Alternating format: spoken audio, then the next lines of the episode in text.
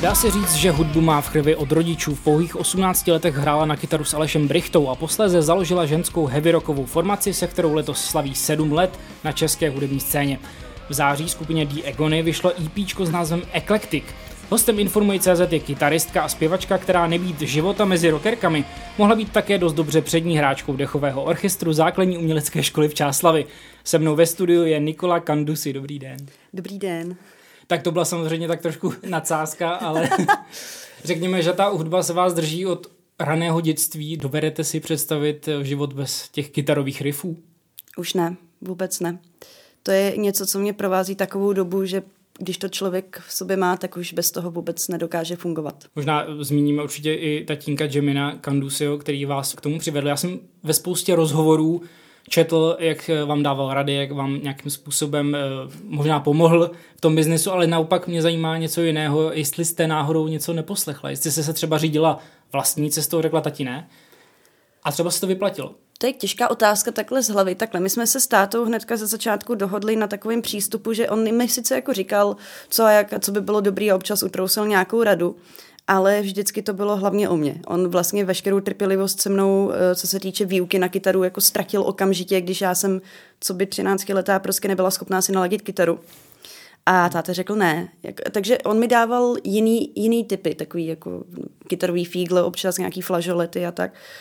Uh, hlavně mě představoval jinou muziku, než jsem třeba do té doby poslouchala, takže v tomhle to byl vždycky skvělý. Když jsem měla jakýkoliv problém v jakýkoliv kapele, táta si to vždycky poslech a řekl, jako, co si o tom myslí. On nemluví tolik. No. A když mluví, tak to stojí za to. Takže vyplatí se ho poslouchat a brát si z toho to, co člověk uzná za vhodný. A nevybavuje se mi nějaká vyloženě scéna, kdyby něco řekl, já ho neposlechla a vyplatilo se to. To asi jako často mi říká, že by nebyla čeština v uh, Diagony na škodu. A já jsem na to jako už několik let, na to už několik let odpovídám, že prostě ne. To je poměrně častá otázka, co jsem ji zaznamenal. Velice, velice častá otázka. Nevím, jestli se to vyplácí nebo nevyplácí, to jako je, je asi otázka sama pro sebe, ale zatím jsem spokojená. Prostě pořád hrajem co chceme my, takže. Mhm. Změnil do jisté míry teda váš hudební vkus, když jste tvrdila, že jste poslouchala něco jiného, pak přišel táta a... Hmm. Paradoxně, já jsem poslouchala kapely, který on poslouchal, když byl mladý. Jo, to znamená, já nevím, uh, Kiss a Girl School a Motorhead, Motley Crue a ta, paradoxně táta uh, potom začal poslouchat novější hudbu. Jo? On poslouchal Five Finger Dead Punch, Avenged Sevenfold a fakt novější kapely, protože se mu to líbilo. A tak mi to pouštěl, takže naopak můj otec, který je logicky starší než já, mě představoval novější hudbě, abych já nezakrnila někde v 70. 80. A to bylo fajn. Bylo by špatné zakrnět v 70. 80. Já se teda řídím podle vlastního vkusu. Já jsem tak trošku zakrněla, vůbec mi to nevadí. Já jsem zakrněla hodně, ale říkám si, že pokud jako člověk opravdu nechce hrát 40 let furt to samý jako ACDC, tak by bylo dobré občas šáhnout do těch novějších věcí a vzít si z toho to, co se hodí nebo to, co se líbí. Uh, podle mě ten přístup k muzice je léta v ten samý, ale existují třeba jiný zvuky, jiný přístupy ke kytaře. A to všechno se dá vzít, pokud posloucháte víc kapel než jenom jednu, dvě. Tohle mi teďka pomohl. Ten přístup k muzice je samozřejmě o takových maličkostech. Mě teda zaujal uh, z jednoho rozhovoru takový, uh, řekněme, výstřižek a to rande Paula Stanleyho v 70. To jste zmínila v tak v nadsázce, že víte, s kým, s kým šel. Samozřejmě narážím na vaši lásku ke skupině Kiss. jo, jo, jo. Uh, no takhle, já jsem toho o nich načetla tolik a o něm zejména. Opravdu uh, to je něco, co mi mimochodem velice vylepšilo angličtinu, protože už od nějakých 12-13 tak stabilně jsem si prostě hledala na internetu takových věcí a opravdu co šlo přečíst, já jsem přečetla, skládala jsem si z toho obrázek, jak on žil, jak oni žili, co dělali a tak dál. A opravdu, ano, trochu jsem to přehnala s tím rande, jasně, ale mám opravdu velice obsáhlé znalosti o, někteří lidi kolem mě říkají o naprostých kravinách, co se týče kysáků. Jo. Takže jako so, je několik málo lidí, kteří o nich v téhle republice vědí to, co já, to je mimochodem Bohuš Němec, známý publicista a, a několik dalších jako lidí jo, z uh, naší kysármy. Ale já vlastně nevím, jestli je to přínosný nebo ne, ale opravdu je to něco, co mě jako baví, naplňuje a vždycky mi to zlepší náladu. Hmm. S kým teda byl na rande, víte to? Nebo to bylo fakt nadsázka? 77. to mohl chodit eh, s mladší sestrou Cher. Hezky, tak to je možná taková trivia, kterou posluchači určitě nebudou znát. Já jsem ráda, že jsem vás obohatila. K té uh, muzice, k té modernější muzice mě zajímá, uh, já jsem si našel taky takový váš citát, když se vám něco nedaří, nebo když skládáte něco, co úplně není ono, tak řeknete kolegyním v kaple holky, sorry, to mě nic nedělá, tohleto. Mm-hmm, tak ano. co vás dělá v té modernější muzice, nebo co se vám líbí?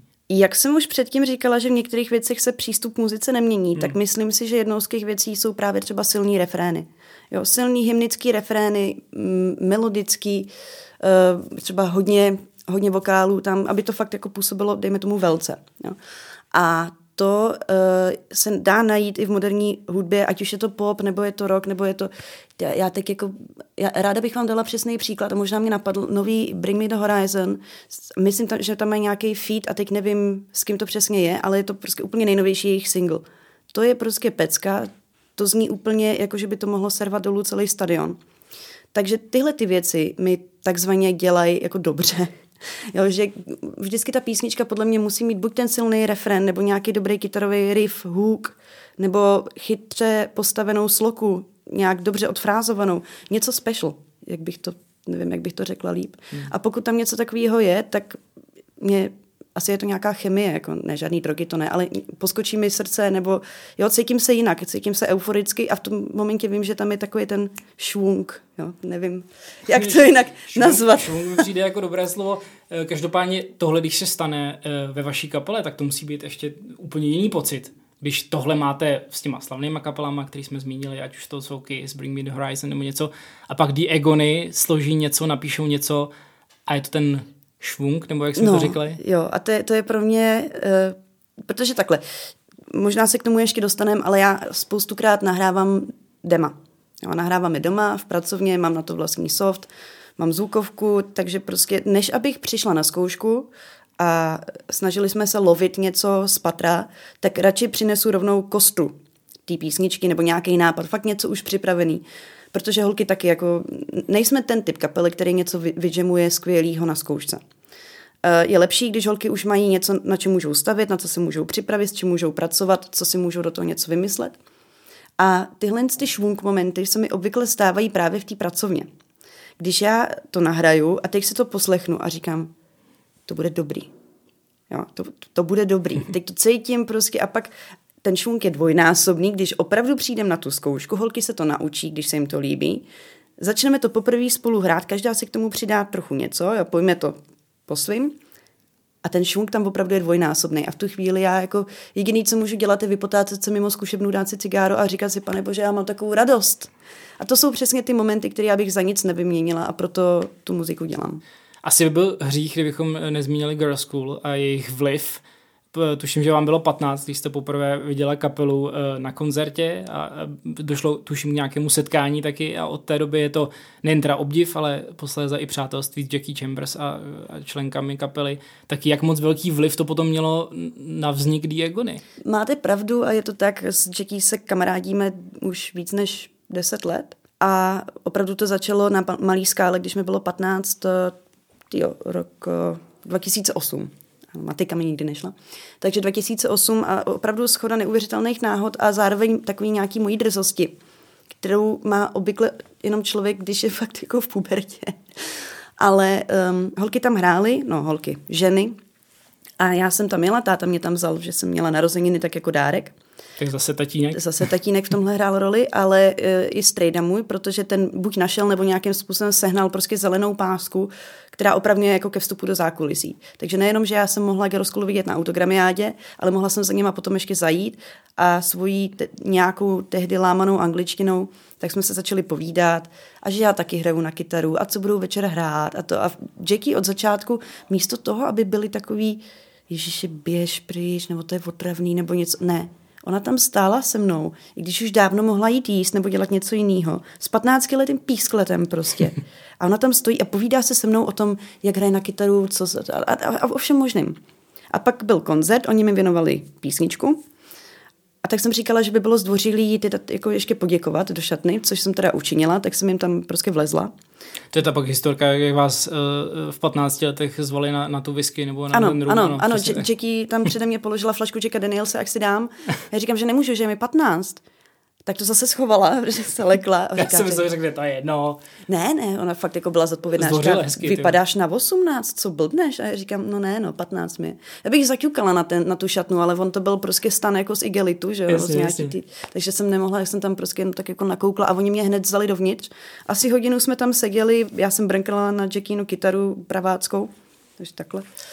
A vyměnili jsme si e-maily a t- tak to celé začalo. Pak jako týden poté já jsem furt měla hlavu v oblacích, protože jsem nevěřila, že se tohle to může stát.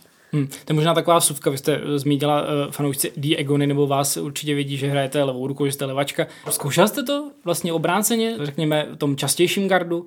A nebo vůbec? Jo, já jsem to zkoušela a to se dostáváme zase jako jednou k taťkovi, ale mami neboj, já o tobě taky já budu myslím, mluvit. že to bude, to, to o se... mamince tam máme, no, videoklip je pro mě ne. Je, no, tak, tak jo. No každopádně táta, jako, jakožto pravoruký kytarista, tak prostě věděl, že leváci to mají těžší, co se týče sehnání jako kytar, co se týče dostupnosti a tak dál.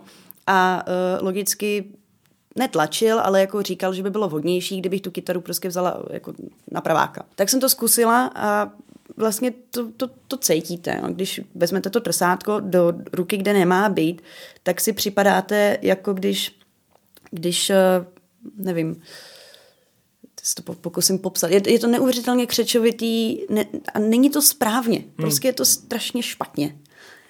A pak to přehodíte zpátky a ruka vám začne jako takhle s trsátkem jezdit po strunách a říkáte si, to je krásný. A táta to viděl.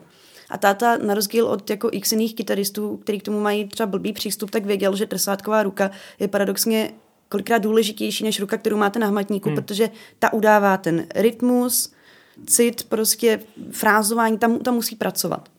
Takže řekl, hele, jestli je to takhle, hraj jak potřebuješ, kytaru ti seženem. Hmm, a vyplatilo se. Do, I když, jak jste zmínila, tak ten výběr není asi takový, proto vlastně máte i možná postavené kytary. Ano, ano, je to tak. Není výběr takový, ale to je vlastně logický, protože nabídka, nebo jak to je, poptávka určitě nabídku, tak jsem to chtěla říct. Jo, že vlastně těch lebáků je míň, takže samozřejmě se dělá míň leváckých kytar. A když přijdete do větších obchodů, tak vlastně vidíte tam desítky praváckých a jenom tři, čtyři levácký a to ještě ani ne v buchví jaký kap, eh, kvalitě. Ale prostě tak to je, no. Já bych teď rád vyvrátil tvrzení, že není spoustu heavy rockových ženských kapel eh, v republice a vlastně i na světě, ale já vlastně nemůžu vyvrátit, protože je to pravda. Čím to je?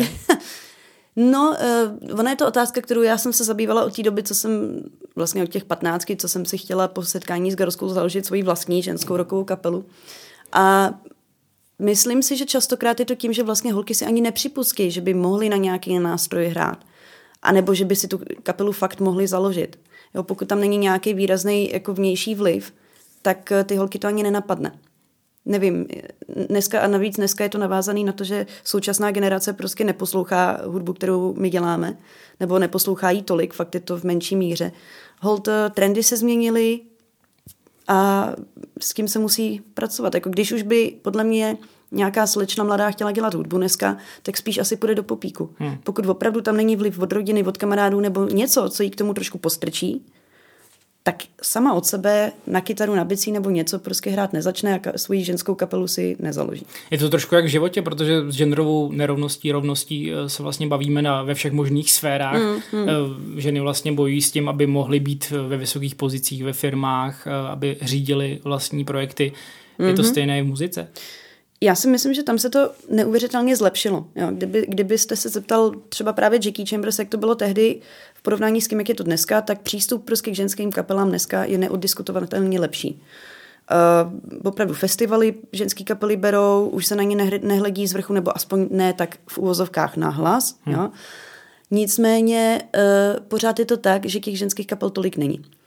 A mm, není to ani tím, že by ženský měli pocit, že nemůžou. Oni můžou. Jo, a, a vidíte to prostě kolem sebe, že tady v téhle republice prostě jsme my a pořád jsou tady K2 a je tady Loreta, Capriola a uh, Soul Beach a Furie a spousta jako možná dalších kapel, o kterých nevíme. Ale bohužel tyhle ty kapely mají buď častou fluktaci, protože ano, je to tak, že prostě uh, ženy chtějí mít dítě nebo rodinu A to se neslučuje s tím, kdy sedíte v dodávce, přijedete domů ve 4 ráno, Bůh ví jakém stavu. A pokud tohle to chcete dělat fakt naplno, tak je to neuvěřitelně těžký skloubit s kým práci, eh, rodinu, dítě, manžela, nevím. Jako, je, to, je to těžší. Daří se vám bořit stereotypy spojené s tím? Já doufám, že mě osobně ano. Otázka je, jak by to bylo, eh, kdybych měla dítě. Jako já se k tomu zatím nechystám a mám dobrý mechanismy, jako jak k tomu zabránit, pokud já nebudu chtít. Ale uh, věřím tomu. Například naše první bubenice, Jarka Červenáková, tak právě léta letoucí ona hrála death metal. A vlastně potom otěhotněla, strašně jako chtěla, tak uh, bylo logický, jako že se vzdálila všeho tomu, všemu tomu bláznovství, hraní s kapelou pátek, sobota a najednou řešila jiné věci, prostě vyšší věci, než kam půjdeme pít, co budeme psát za písničky, kdy bude další zkouška, co uděláme do merče a tak dále. Jo. To je, asi jak člověk, ona, ona byla vždycky starší než my, um, takže i tam byl ten rozdíl třeba v tom vnímání věcí z generačního hlediska, bych řekla. Hmm. Muzika je něco, co já bych, já v životě musím mít, tak či onak. Pokud by to nebylo koncertování vyložení, který já miluju a vím, že se s kým poje věci typu cestování, nakládání a tak dál, tak by to minimálně bylo skládání písniček, abych zažívala ty švunky, o kterých jsem mluvila.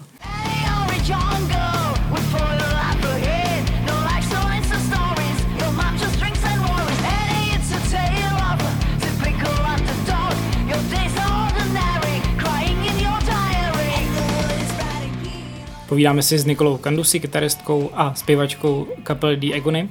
V září vám vešla nahrávka Eclectic. Když trošku půjdu po významu toho slova, tak hmm. mám, to, mám to brát jako, že chcete být co nejvíc různorodí, což je jeden ten význam, hmm. a nebo naopak, že si chcete brát to nejlepší z těch eh, právě old school, ať už kapel, eh, zpěváků, hudby a přetvářet to možná k obrazu vlastnímu a, a tvořit hmm. s tím. Uh, takhle sofistikovaně jsme to nebrali. Já bych uh, spíš asi mířila k tomu, k té první možnosti a je to proto, že uh, začala jsem skládat po předchozím albu 689, začala jsem skládat nové věci a nějak jsem jako zjistila, že najednou je každá jiná. Že jsem se chtěla odpoutat od toho, že vlastně, a zejména na našem prvním albu, opravdu to všechno jelo v podobné rovině. A uh, najednou jsem začala proskoumávat prostě jiný způsoby, jak uh, psát a nebála jsem se do toho zapojit akustickou kytaru nebo čistší zvuky, prostě fakt jako slumit. Nebo, nebo písnička s názvem Mary Goes Around, tak tam zase jako jdeme trošku do funky místy nebo, nebo To musím country. říct, že bylo hodně jiné od těch nahrávek, co jsem slyšel předtím, tak eh, to mě úplně, tak když jsem si to pouštěl dokola, dokola, hmm. tak v dobrém slova smyslu, ale bylo to jiné. Ano. A já přesně, když, jsem, když jsme tohle s holkama dali dohromady, a já si říkám, tyjo, jak tohle to bude stát vedle našich starších věcí typu Give It To Me, to nevím, ale říkám, jako tahle nahrávka asi bude jako docela eklektická, co? A ona fakt je. Jo. A myslím si, že vlastně naším cílem, nebo mým osobně cílem bylo to, aby jsme dokázali, že i když máme tam trošku zářez do jiných žánrů, nebo trošku jiný věci, trošku jiný vlivy, trošku jiný přístupy, tak i přesto to může znít jako my, protože jsou tam společné prvky. Myslím si, že třeba ty refrény, nebo melodie, nebo silný riffy a tak dále. Je tam, uh, zmíníme pět skladeb a pak takový, uh, řekněme, epilog. To mm-hmm. bylo taky podle mě něco, uh, co normálně hm. neslyšeli fanoušci The Agony na předchozích deskách. Takový, řekl bych, až temný dojezd uh, od písničky Annie, ten, ten hlavní riff, podle mě, nebo ta melodie tam uh, doznívala. Tak proč jste tam zařadili ten epilog? No, jednak jsme chtěli IPčko trochu nastavit. Malinka to, aby se to dostalo třeba za, za 20 minut. A, ale nebylo to vlastně prvoplánově jenom kvůli tomu, protože kdyby, to, kdyby ten epilog jako nebyl dobrý, tak ho tam nedáme. To si myslím, že jako jsme byli rozumní.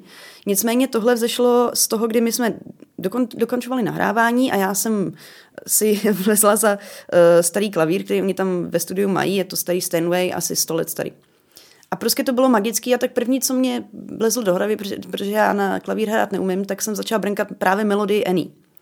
Pak se ke mně přidala Kajda, pak jsme hráli tříručně, nebo čtyřručně a nevím kolika ručně, protože eh, řekněme si to upřímně, byl konec nahrávání, tam basa piv už byla prázdná a už jsme opravdu uh, si užívali to, že vlastně je hotovo. Akorát Milan Simfe nechal zapnutý nahrávání.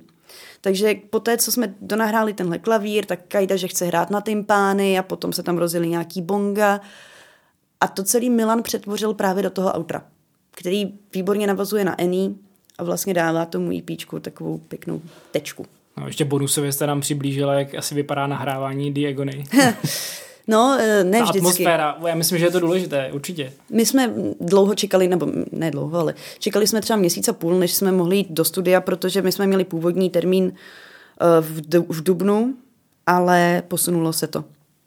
Ne, pardon, možná, možná dřív. K- Každopádně nám do toho skočili ty první, teda. ano, skočili nám do toho opatření a tím pádem Sono nám řeklo, nezlobte se, jako my fakt musíme zavřít. Takže jsme museli čekat, čekat, čekat a pak jsme měli takovou radost, když se to konečně povedlo nahrát, že to z nás spadlo a i to skončilo asi tím autem. No. Vadí vám třeba, že eh, vlastně ne, neustále na tu desku musíte nějakým způsobem vybírat peníze, ať už pomocí hit hitu nebo nějakých takovýchhle kampaní, nebo už to berete jako takovou součást? Ne, tohle jsou věci, které já uh, nikdy nebudu brát jako samozřejmost, protože je to o tom, že prostě někdo další vám dá svoje peníze. A to je něco, čeho já si neuvěřitelně vážím. Myslím si, že mluvím v tomhle za celou kapelu. Samozřejmě by pro nás bylo daleko lepší, příjemnější a, a celkově jako fakt jako jednodušší, kdyby jsme mohli ty peníze vzít odinut, ať už od sponzorů nebo od nahrávacího, eh, nebo od nahrávací společnosti nebo prostě odinut. Ale zatím to není možný a proto jsme se i po třetí vydali touhletou cestou a, a klaplo to. Já jsem za to neuvěřitelně ráda. Ale rozhodně to neberu jako něco, v čem bychom chtěli do budoucna pokračovat, protože uh, my už předtím jsme si říkali, to je naposled, co tohle děláme, ale prostě pokud chceme udržet nějakou kvalitu nahrávek nebo se jako i nadále zlepšovat, tak na ty peníze jsou na to potřeba. Ale málo kdo má na to vytáhnout z kapsy 200 tisíc a dát je do toho. V našem případě ale, jelikož my jsme spíš taková, jako dejme tomu střední třída, jo, semi-professional, tak uh, u nás ta jistota návratnosti není. A zejména v téhle situaci si každý rozmyslí, jestli ty peníze do nás dá nebo ne.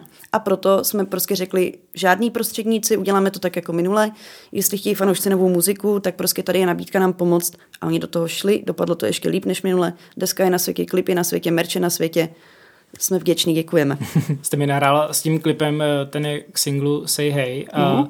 ten i k vašemu, řekněme, jak, jak jsme probírali dospívání, k vašemu příběhu je asi nejbližší, protože tam vlastně, dá se říct, monitoruje eh, to, jak jste od- té píšťalno-příčné flétny eh, šla k té kytaře, k té tvrdší muzice, jak se to možná nesetkávalo úplně s kladnou odezvou. Přitom si myslím, a teď mě opravdu, jestli nemám pravdu, že maminka byla spíš jako podporovala to vaše, tu vaši muziku. Jako v tom klipu je to hodně přehraný. Já- já se to rozumím. Tam se fakt muselo hrát na kameru, aby to, aby to jako fungovalo. No, jenom Zase- zmíníme, že eh, maminku vlastně hraje skutečná vaše maminka v tom Ano, klipu. ano. Uh, jako jelikož jsme byli v situaci, kdy si prostě nemůžeme dovolit žádný casting, tak jako v momentě, kdy chcete obsadit roli maminky, tak se obrátíte na svoji maminku tuplem, když už jako jednu eh, zkušenost s hraním ve vašem klipu má. No to, to, k tomu se pak dostaneme, to mi pak vysvětlí. no, tak to bude těžký. Každopádně mamka, já si myslím, že ano, jako možná na začátku někdy v těch 12 mě chtěla vidět eh, v orchestru s příčnou flétnou, protože prostě věděla, o, o čem ten rock and roll je. Ostatně jako by- byla vdaná za mýho tátu, takže um, víme asi svoje. A tak celkově jí ta idea asi připadala přitažlivější, prostě má, má, mám holčičku, tak holčička bude hrát na příčnou flétnu, ale podle mě podvědomě věděla, že prostě se tomu nedá uniknout.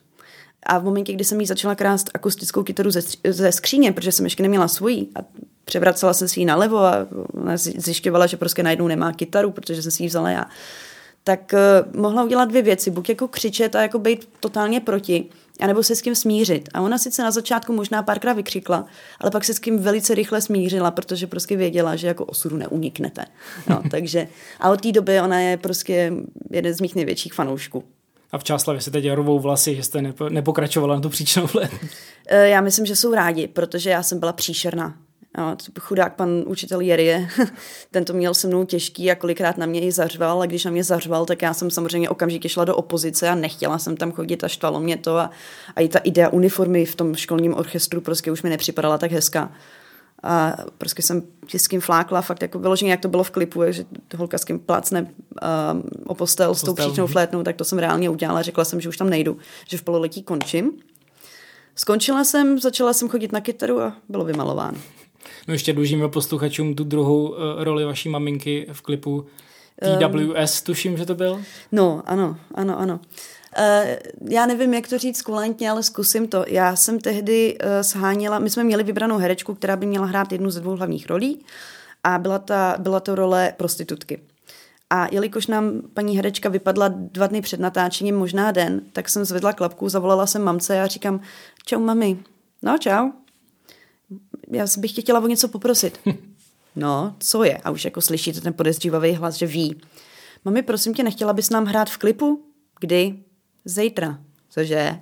A co? No, prostitutku. Neřekla jsem tohle slovo, ale představme si, že ano. Nasledovala chvíle ticha. No tak jo, v kolik tam má být? A bylo. Tak si to užila prostě. Užívala si to. No, jako ona totiž už kdysi, když byla malá, tak účinkovala jako kompars v nějakém filmu Věry Chytilový. A uh, tam ta zkušenost jí jako totálně, uh, vlastně totálně od té doby nechtěla hrát, protože tam ta Věra Chytilová prý vykrákala nějakého kameramana za vlasy a celkově to bylo velice Ono traumatizující. se říká, že byla velmi drsná mm-hmm. paní režisérka. A mamka to viděla a říkala, že herectví pro ní asi nebude to pravé ořechové, přestože Brokimira to měla. A to se ukázalo právě v těch klipech, tak jsem ráda, že měla To možná, možnost takhle. Možná měla eh, smolnou první zkušenost zrovna s Věrou Možná, Chytilovou. možná, možná jo, no. Ještě eh, k tomu klipu, tu korvetu si si taky vysněla, kromě kytary a hraní a rokovýho. Mm. Já už někdy ve 14 já jsem začala snít o Pontiacu Firebird a potom právě o korvetě a, a, a nějak se to povedlo udělat, to právě náš výborný režisér Radim Běžník se spojil s, s veškerými možnými lidmi, kteří prostě se věnují veteránům. No a právě takhle přišel na pana Košárka z First US Veteran Cars, to to tady dělá už někdy od 90. let a říkal, že za 28 let to auto nikomu nepůjčil. Ale když se to týká muziky, že jako velice rád pomůže. Fakt neuvěřitelný. A to je ještě taková perlička, jo. Já hmm. jsem ještě doteď neudělala autoškolu, takže naštěstí jsme jezdili na úseku prázdným, a který jako nepatří do provozu, který mi doporučil můj vlastní instruktor autoškoly. Takže opravdu jsme nedělali nic jako nezákonného. Ale bez papíru, bez papíru. Teda. No, bez papíru, no, ale tak jako buď jsem si, jsem si mohla vybrat, buď to bude řídit někdo jiný, protože má papíry, anebo já, která už mám jako odježděno, ale ještě nemám zkoušky. To je možná lepší. To jsem si říkala, že myslím, jako, že to rozhodnutí bylo jasný. No. Hm. Zpátky k Eclectic, k té desce, moje oblíbená píseň teda Annie. Hmm. A, a se se usmála, tak Jo, moje taky totiž, no. proč? Tak možná se shodneme. Já totiž ještě úplně neformuloval uh, proč, ale když jsem to poslouchal v rámci přípravy, tak, tak mě zaujala nejvíc. Kromě toho Mary Goes Around, mm. že to bylo jiné, o tom jsme mluvili, tak Annie z nějakého důvodu. Já vám řeknu proč. Ono totiž Annie je poslední písničkou, kterou já jsem proto napsala. 14 dní předtím, než jsme šli do studia, takže v tomhle kontextu nám to odložení vel, velmi pomohlo. A já jsem věděla, že čtyři písničky, které jsme měli, což bylo Say Hey, Come In, Mary a uh, Tonight's the Night, že je to dobrý, ale potřebovalo by to doplnit tu skládačku, mozaiku, aby opravdu bylo vidět, že jsme to pořád ještě my, že umíme psát tvrdý riffy, že umíme na- napsat tvrdou písničku. A je to takový, když vlastně víte, že tenhle ten typ písničky chcete napsat, i ty riffy vám pořád lítají nad hlavou a vy je furt ne a nechytit. Annie byla vydřena. Já jsem si na ní fakt musela počkat. Jednoho dne já jsem prostě uh, vy, vy, vyhnala jsem přítelkyni psa uh, s kamarádama na to, na hory. Říkám, jeď a vrať se večer, já potřebuju psát. Takže odjeli, naštěstí jeli na ještě, tak jsem věděla, že tam je to bude bavit, že jako v pohodě, že budou mít jako hezký den. Já jsem si sedla ven s kytarou, s akustickou kytarou, paradoxně. Dala jsem si kafe, vzala jsem si sešit a začala jsem psát.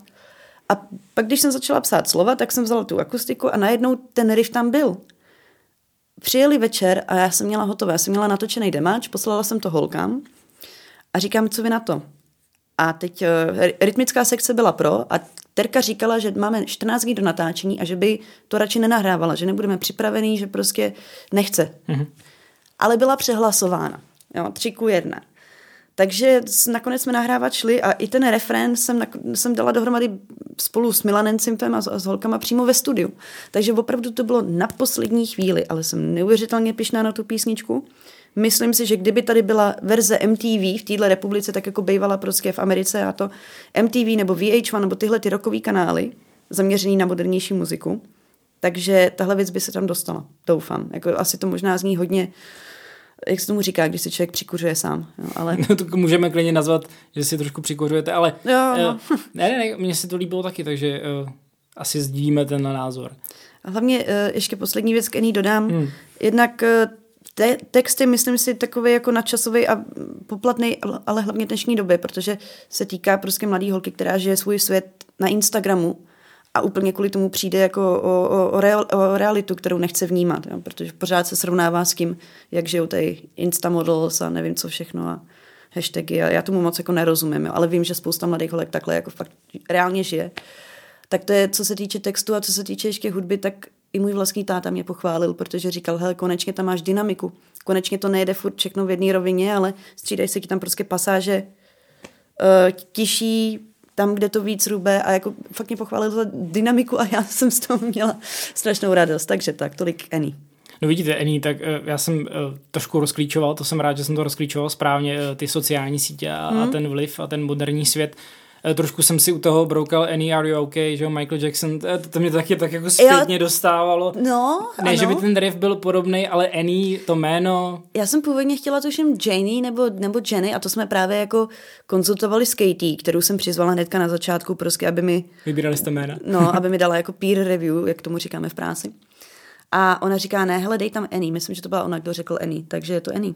Vy jste zmínila taky v několika rozhovorech, že píšete hlubší texty, pak takové, eh, řekněme, nadsazené, něco, co je takové odlehčenějšího. Zároveň říkáte, že ta mladší Niky by asi řekla tý starší, ať to tolik neřeší, ať nad tím tolik nepřemýšlí. Mm-hmm. Jste ráda, že teď přemýšlíte nad těma písničkama?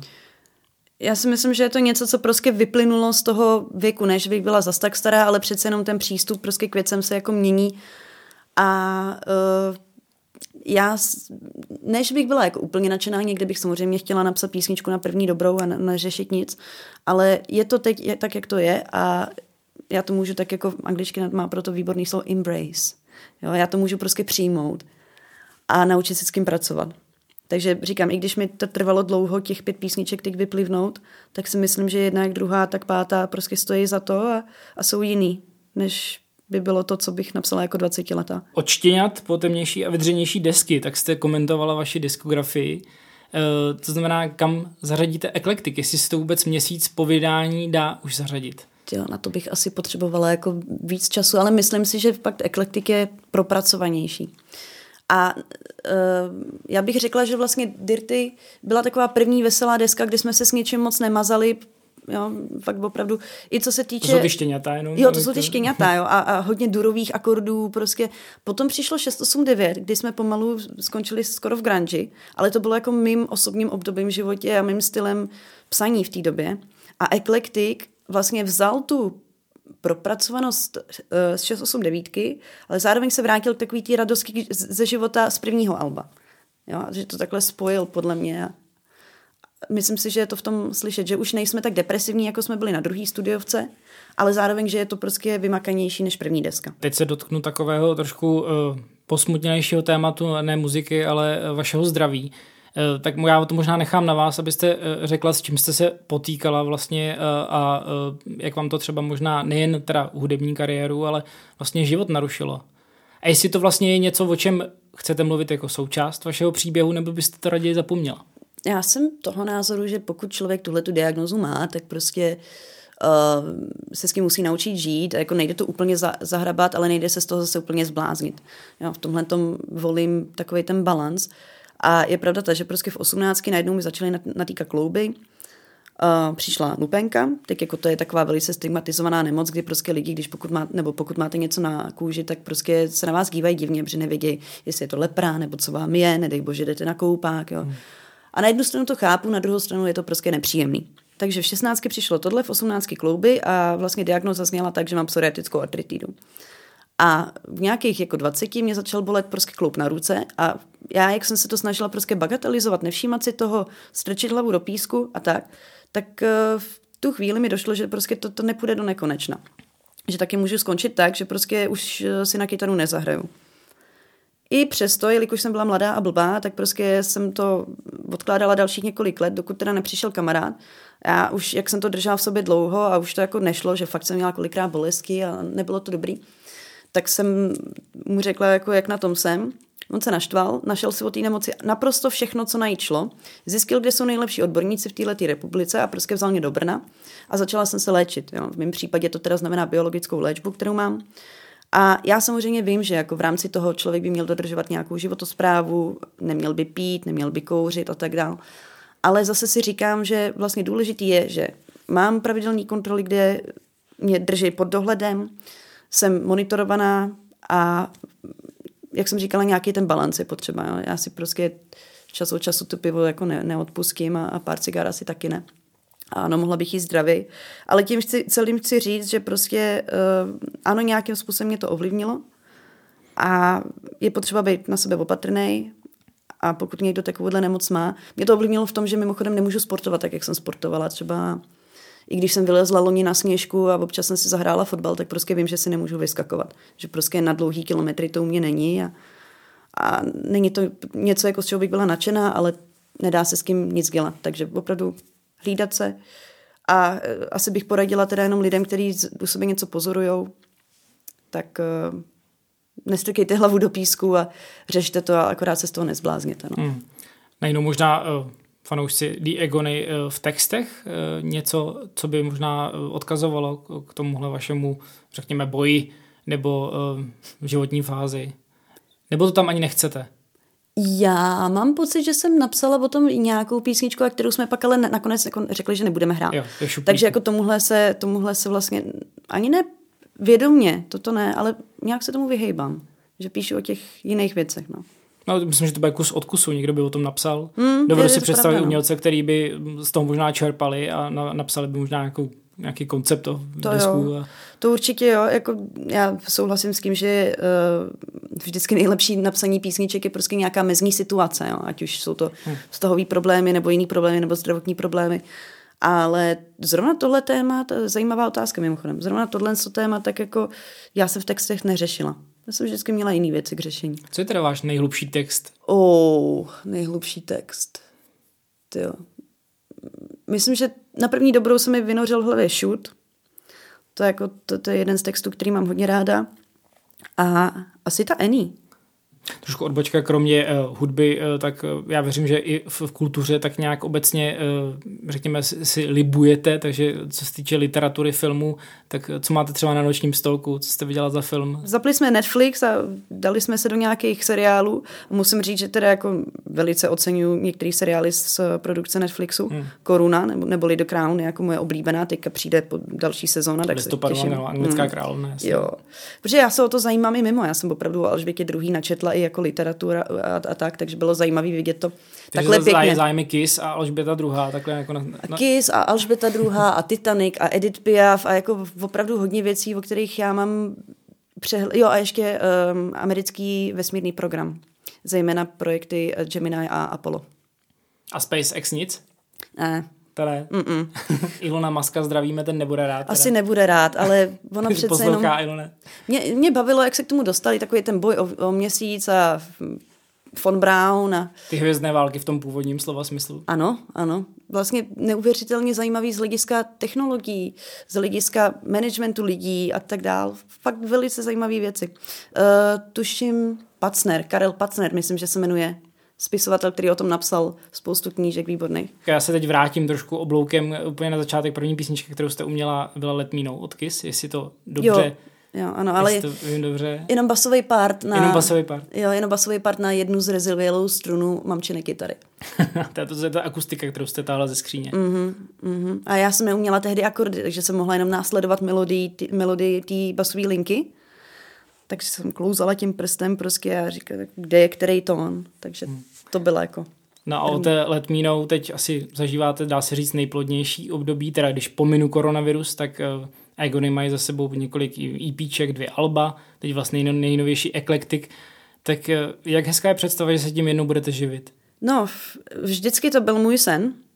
Musím ale říct, že v posledních měsících, možná i letech, začínám od toho snu lehce opouštět, protože mě baví to, že vlastně nejsem na tom závislá.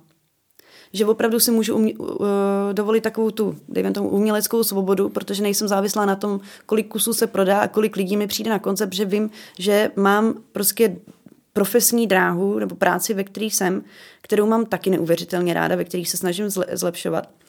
A vím, že jsou lidi jako například Otto Klempíř z JAR, který vlastně je výborný marketák. No, on, si, on je v, ve své vlastní marketingové firmě a on je člověk, který dovede dělat obě dvě věci na opravdu vysoký úrovni. Tam bych přesně chtěla být. Já bych nemohla fungovat jenom jakožto hodné děvče v IT a zároveň bych nemohla být jenom jak to říkají ty naše fanoušci, roková dračice, což je mimochodem termín který vám moc. asi nesedí, jo, jestli rozumím. Jo, ale jestli víte, co myslím, tak prostě určitý balans. Plus samozřejmě závazky vůči přítelkyni, našemu pejskovi, domácnosti a tak dále, rodině. Takže je to takový zajímavý, no. Veselý život. Hostem Informuj.cz byla zpěvačka a kytaristka ze skupiny The Agony Nikola Kandusi. Já vám přeju, aby hudba byla hlavně radost a ne agonie. Já vám moc děkuju. Informuj.cz taky přeju, jak se držíte a vyjdeme z této situace všichni v pohodě.